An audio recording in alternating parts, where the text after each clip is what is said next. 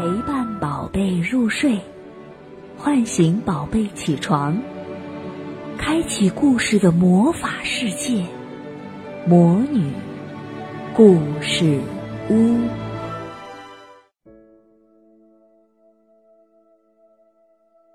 小朋友们，大家好，我是萤火虫姐姐。今天继续给大家带来托马斯和他的朋友们的故事。想和小火车一起交朋友吗？我们就一起来听故事吧。今天的故事叫《淘气包的恶作剧》。嗯，淘气包是谁呢？又是什么样的恶作剧呢？我们一起来听故事吧。随着小鸟的第一声啼叫，新的一天又开始了。小火车早早地等在提毛司机房，期待着胖总管给他们带来有趣儿的任务。没一会儿，胖总管就赶到了，他看起来心情很好。胖总管带来了一个好消息，他说：“今天，托马斯和裴西可以休息一天。”两辆小火车听了，高兴极了。他们得好好想想今天怎么过才有意思。这时，聪明的托马斯想到了一个主意，他对裴西说：“我刚刚换了个汽笛，声音特别响亮。我们可以在多多岛寻找偷懒的小火车，然后吹响汽笛，吓他们一跳。”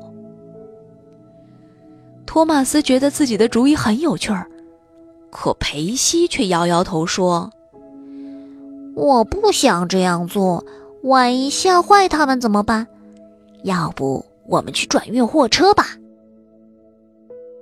转运货车怎么会有趣儿呢？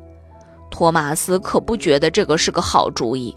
他安慰裴西说：“放心吧，不会有什么危险的。”裴西还想再劝劝托马斯，可是托马斯说完，一溜烟儿的就跑远了。裴西只好赶紧跟上，生怕托马斯闯祸。托马斯喷气又喷气，很快就把裴西甩得远远的。他边跑边思考：先去哪儿瞧瞧呢？对了，去布兰达汉码头看看吧，那里是最忙碌的地方。如果谁在偷懒，我就朝他吹汽笛。于是，托马斯朝着码头的方向开去了。托马斯兴致勃勃地来到了码头，远远地看到史卡洛正停在那里。托马斯开过去问：“史卡洛，你怎么停在这儿？”史卡洛说：“我正在运送面粉，不过面粉车太沉了，我停下来喘口气儿。”托马斯想：“哦，这真是个好机会。”于是他大声吹响汽笛，嘟嘟嘟。他的汽笛声音响亮又清脆，整个码头都听得清清楚楚。托马斯为自己响亮的汽笛声感到骄傲。可是，突然发出的汽笛声把史卡洛吓坏了，他在铁轨上慌乱地跑来跑去，一不留神。撞上了停在后面的面粉车，叮了咣啷，一阵撞击声传来，一连串的面粉车被撞烂了，长长的货车还差点撞上码头的工人。史卡洛好不容易控制住自己停了下来，还好没有人受伤。看到眼前的这一幕，托马斯惊呆了。他没想到自己的汽笛声竟然会带来这样的后果。哦，我的天哪！托马斯悲伤的大喊。他知道这回自己真的闯祸了。当裴西终于赶到码头的时候，眼前的混乱场景让他担心极了。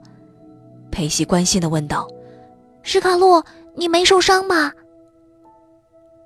史卡洛还没从刚才的惊吓中回过神来呢，他支支吾吾地说：“没，没，没有。”托马斯主动找正在码头巡视的寿总管，把刚才自己惹的祸告诉了寿总管。